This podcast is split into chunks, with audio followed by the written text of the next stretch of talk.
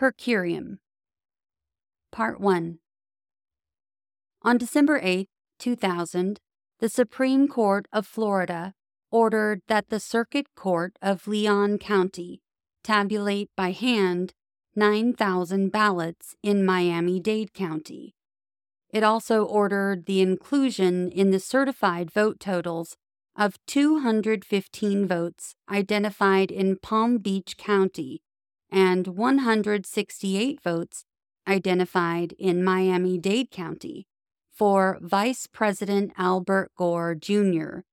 and Senator Joseph Lieberman, Democratic candidates for President and Vice President.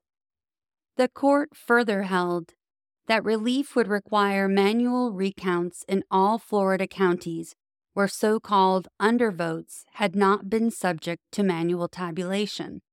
The court ordered all manual recounts to begin at once. Governor Bush and Richard Cheney, Republican candidates for president and vice president, filed an emergency application for a stay of this mandate. On December 9th, we granted the application, treated the application as a petition for a writ of certiorari, and granted certiorari.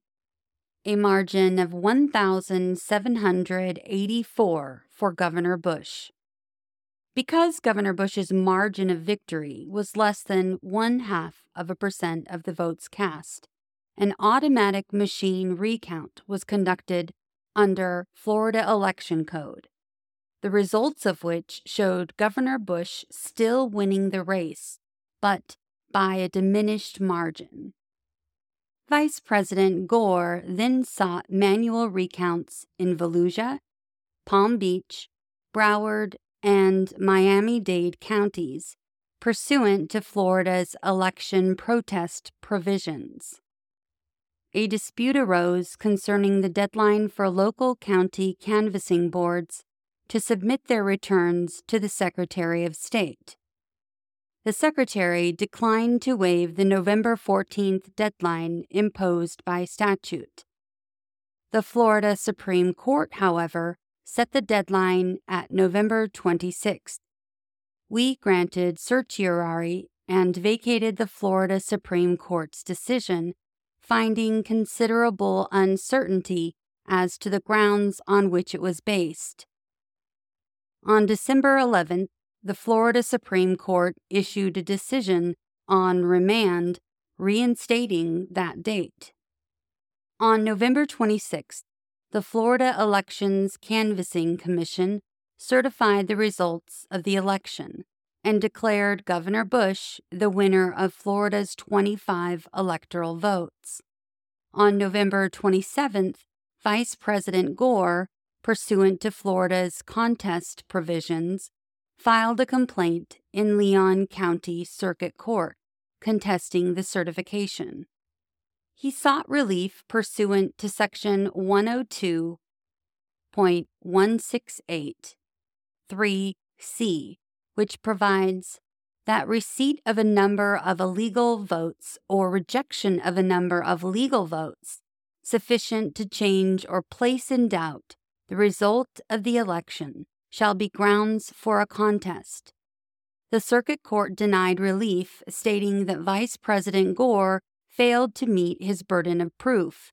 He appealed to the First District Court of Appeal, which certified the matter to the Florida Supreme Court. Accepting jurisdiction, the Florida Supreme Court affirmed in part and reversed in part. The court held that the circuit court had been correct to reject Vice President Gore's challenge to the results certified in Nassau County and his challenge to the Palm Beach County Canvassing Board's determination that 3,300 ballots cast in that county were not, in the statutory phrase, legal votes. The Supreme Court held that Vice President Gore had satisfied his burden of proof under Section oh 102.1683c with respect to his challenge to Miami Dade County's failure to tabulate by manual count 9,000 ballots on which the machines had failed to detect a vote for president. undervotes.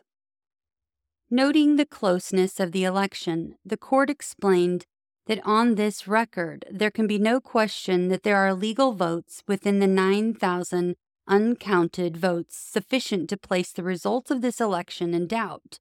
A legal vote, as determined by the Supreme Court, is one in which there is a clear indication of the intent of the voter.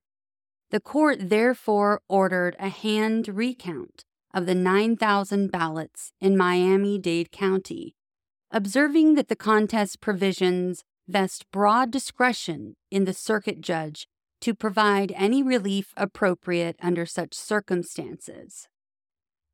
The Supreme Court further held that the Circuit Court could order the supervisor of elections and the canvassing boards, as well as the necessary public officials in all counties that have not conducted a manual recount or tabulation of the undervotes, to do so forthwith, said tabulation to take place in the individual counties where the ballots are located. The Supreme Court also determined that Palm Beach County and Miami Dade County, in their earlier manual recounts, had identified a net gain of 215 and 168 legal votes, respectively, for Vice President Gore. Rejecting the Circuit Court's conclusion that Palm Beach County lacked the authority to include the 215 net votes submitted past the November 26 deadline. The Supreme Court explained that the deadline was not intended to exclude votes identified after that date through ongoing manual recounts. As to Miami Dade County, the court concluded that although the 168 votes identified were the result of a partial recount. They were legal votes that could change the outcome of the election.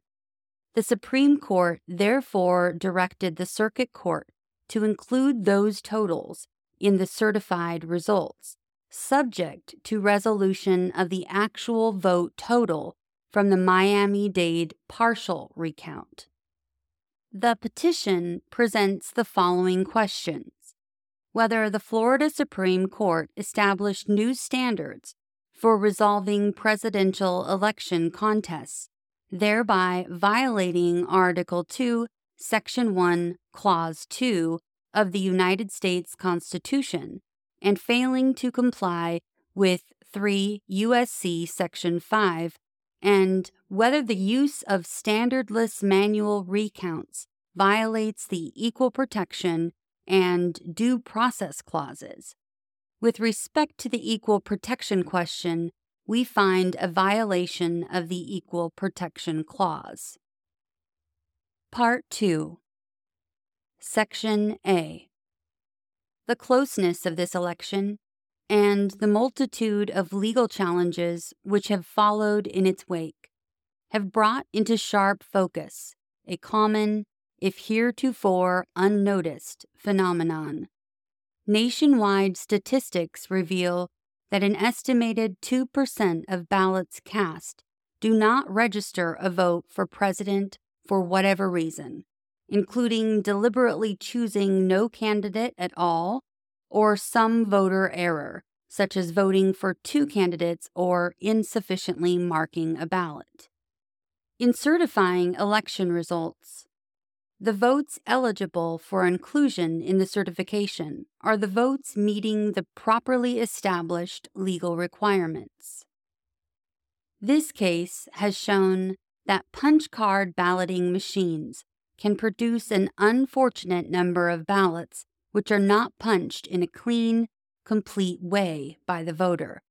After the current counting, it is likely legislative bodies nationwide will examine ways to improve the mechanisms and machinery for voting. Section B The individual citizen has no federal constitutional right to vote for electors for the President of the United States unless and until the state legislature chooses a statewide election as the means to implement its power to appoint members of the Electoral College. This is the source for the statement in McPherson v. Blacker, 1892, that the state legislature's power to select the manner for appointing electors is plenary. It may, if it so chooses, select the electors itself, which indeed was the manner used by state legislatures in several states for many years after the framing of our Constitution. History has now favored the voter, and in each of the several states, the citizens themselves vote for presidential electors. When the state legislature vests the right to vote for president in its people, the right to vote as the legislature has prescribed is fundamental, and one source of its fundamental nature lies in the equal weight accorded to each vote and the equal dignity owed to each voter. The state, of course, after granting the franchise in the special context of Article 2, can take back the power to appoint electors. The right to vote is protected in more than the initial allocation of the franchise. Equal protection applies as well to the manner of its exercise. Having once granted the right to vote on equal terms, the state may not, by later arbitrary and disparate treatment, value one person's vote over that of another. Once the franchise is granted to the electorate, lines may not be drawn which are inconsistent with the Equal Protection Clause of the 14th Amendment. It must be remembered that the right of suffrage can be denied by a debasement or dilution of the weight of a citizen's vote just as effectively as by wholly prohibiting the free exercise of the franchise. There is no difference between the two sides of the present controversy on these basic propositions. Respondents say that the very purpose of vindicating the right to vote justifies the recount procedures now at issue. The question before us, however, is whether the recount procedures the Florida Supreme Court has adopted are consistent with its obligation to avoid arbitrary and disparate treatment of the members of its electorate. Much of the controversy seems to revolve around ballot cards designed to be perforated by a stylus but which, either through error or deliberate omission, have not been perforated with sufficient precision for a machine to register the perforations. In some cases, a piece of the card, a chad, is hanging, say, by two corners. In other cases, there is no separation at all, just an indentation. The Florida Supreme Court has ordered that the intent of the voter be discerned from such ballots.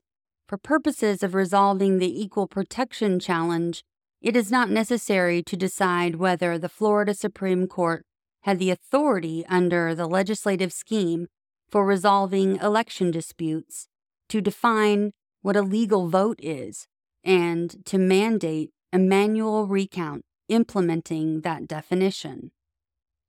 The recount mechanisms implemented in response to the decisions of the Florida Supreme Court do not satisfy the minimum requirement for non arbitrary treatment of voters necessary to secure the fundamental right. Florida's basic command for the count of legally cast votes is to consider the intent of the voter this is objectionable as an abstract proposition and a starting principle. The problem inheres in the absence of specific standards to ensure its equal application. The formulation of uniform rules to determine intent based on these recurring circumstances is practicable and we conclude necessary. The law does not refrain from searching for the intent of the actor in a multitude of circumstances. and in some cases, the general command to ascertain intent is not susceptible to much further refinement. In this case, however, the question is not whether to believe a witness, but how to interpret the marks or holes or scratches on an inanimate object, a piece of cardboard or paper which, it is said, might not have registered as a vote during the machine count. The fact finder confronts a thing, not a person. The search for intent can be confined by specific rules designed to ensure uniform treatment. The want of those rules here has led to unequal evaluation of ballots in various respects. Should a county canvassing board count or not count a dimpled chad where the voter is able to successfully dislodge the chad in every other contest on that ballot? Here, the county canvassing boards disagree.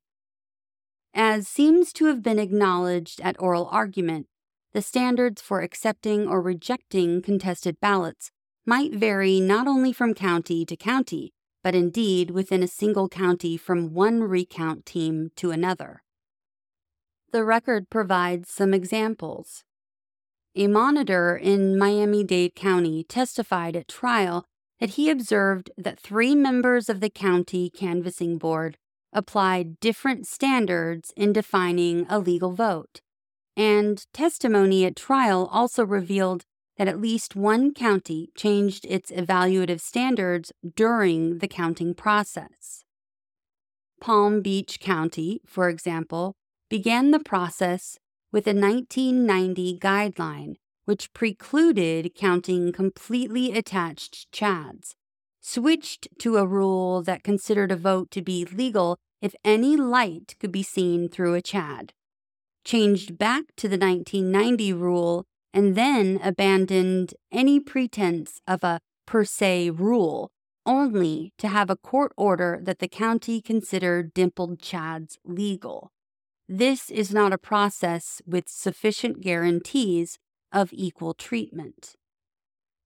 An early case in our one person, one vote jurisprudence arose when a state accorded arbitrary and disparate treatment to voters in its different counties. Gray v. Sanders, 1963. The court found a constitutional violation.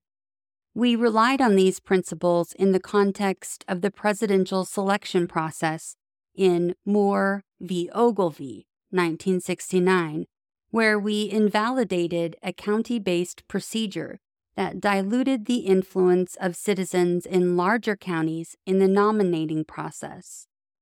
There we observed that the idea that one group can be granted greater voting strength than another is hostile to the one man, one vote basis of our representative government. The state Supreme Court ratified this uneven treatment it mandated that the recount totals from two counties, Miami Dade and Palm Beach, be included in the certified total.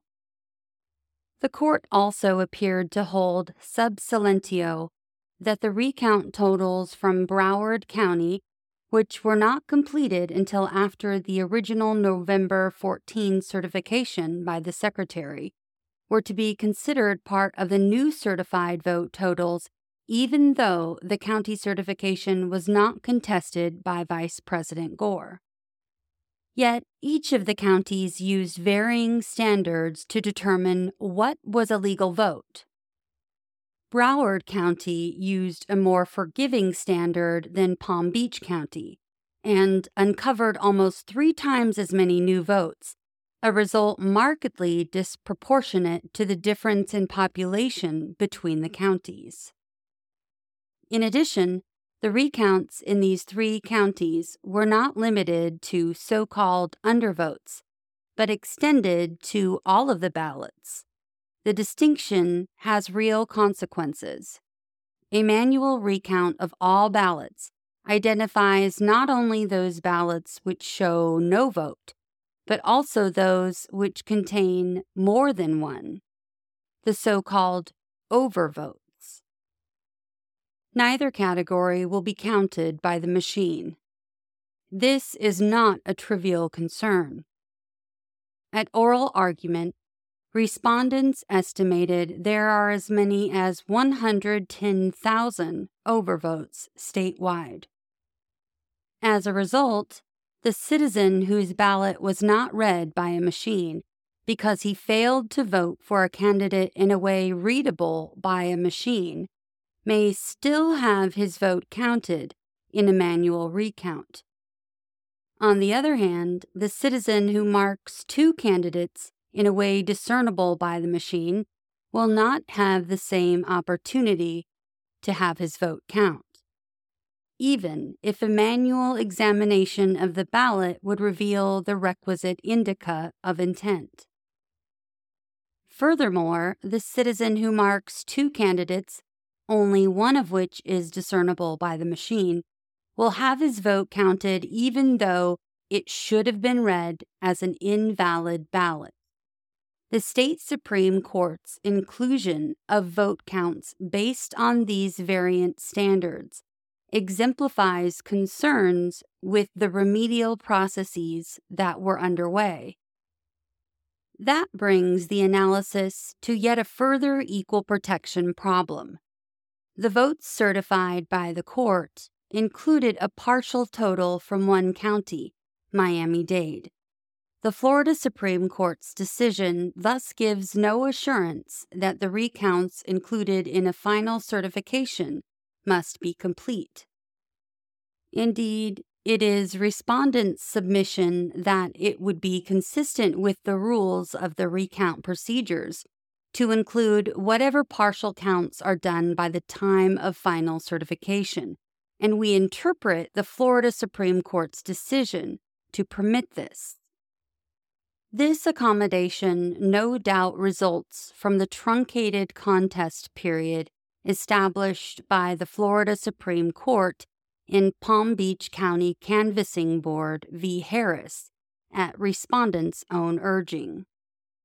The press of time does not diminish the constitutional concern. A desire for speed is not a general excuse for ignoring equal protection guarantees. In addition to these difficulties, the actual process by which the votes were to be counted under the Florida Supreme Court's decision raises further concerns. That order did not specify who would recount the ballots. The county canvassing boards were forced to pull together ad hoc teams of judges from various circuits who had no previous training in handling and interpreting ballots. Furthermore, while others were permitted to observe, they were prohibited from objecting during the recount. The recount process, in its features here described, is inconsistent with the minimum procedures necessary to protect the fundamental right of each voter in the special instance of a statewide recount under the authority of a single state judicial officer.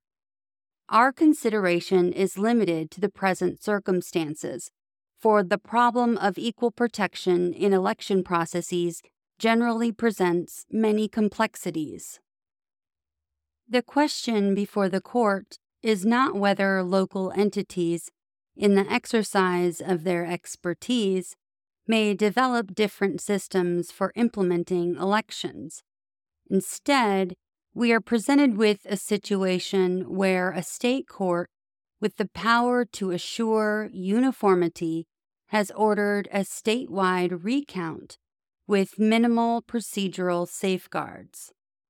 When a court orders a statewide remedy, there must be at least some assurance that the rudimentary requirements of equal treatment and fundamental fairness are satisfied. Given the court's assessment that the recount process underway was probably being conducted in an unconstitutional manner, the court stayed the order directing the recount so it could hear this case and render an expedited decision. The contest provision, as it was mandated by the state Supreme Court, is not well calculated to sustain the confidence all citizens must have in the outcome of elections. The state has not shown that its procedures include the necessary safeguards. The problem, for instance, of the estimated 110,000 overvotes has not been addressed, although Chief Justice Wells called attention to the concern in his dissenting opinion. Upon due consideration of the difficulties identified to this point, it is obvious that the recount cannot be conducted in compliance with the requirements of equal protection and due process without substantial additional work. It would require not only the adoption, after opportunity for argument, of adequate statewide standards for determining what is a legal vote and practicable procedures to implement them, but also orderly judicial review of any disputed matters that might arise. In addition, the Secretary has advised that the recount of only a portion of the ballots requires that the vote tabulation equipment be used to screen out undervotes, a function for which the machines were not designed. If a recount of overvotes were also required, perhaps even a second screening would be necessary. Use of the equipment for this purpose and any new software developed for it would have to be evaluated for accuracy by the Secretary, as required by Florida statute. The Supreme Court of Florida has said that the legislature intended the state's electors to participate fully in the federal electoral process as provided in 3 USC Section 5. That statute, in turn, requires that any controversy or contest that is designed to lead to a conclusive selection of electors be completed by December 12th. That date is upon us, and there is no recount procedure in place under the state Supreme Court's order that comports with minimal constitutional standards. Because it is evident that any recount seeking to meet the December 12th date will be unconstitutional for the reasons we have discussed, we reverse the judgment of the Supreme Court of Florida ordering a recount to proceed. Seven justices of the court agree that there are constitutional problems with the recount ordered by the Florida Supreme Court that demand a remedy. The only disagreement is as to the remedy. Because the Florida Supreme Court has said that the Florida legislature intended to obtain the safe harbor benefits of three USC Section 5, Justice Breyer's proposed remedy, remanding to the Florida Supreme Court for its ordering of a constitutionally proper contest until December 18th, contemplates action in violation of the Florida Election Code, and hence could not be part of an appropriate order authorized by Florida statute. None are more conscious of the vital limits on judicial authority than are the members of this court, and none stand more in admiration of the Constitution's design to leave the selection of the President to the people through their legislatures and to the political sphere. When contending parties invoke the process of the courts, however, it becomes our unsought responsibility to resolve the federal and constitutional issues the judicial system has been forced to confront. The judgment of the Supreme Court of Florida is reversed, and the case is remanded for further proceedings not inconsistent with this opinion. Pursuant to this court's Rule 45.2, the clerk is directed to issue the mandate in this case forthwith. It is so ordered.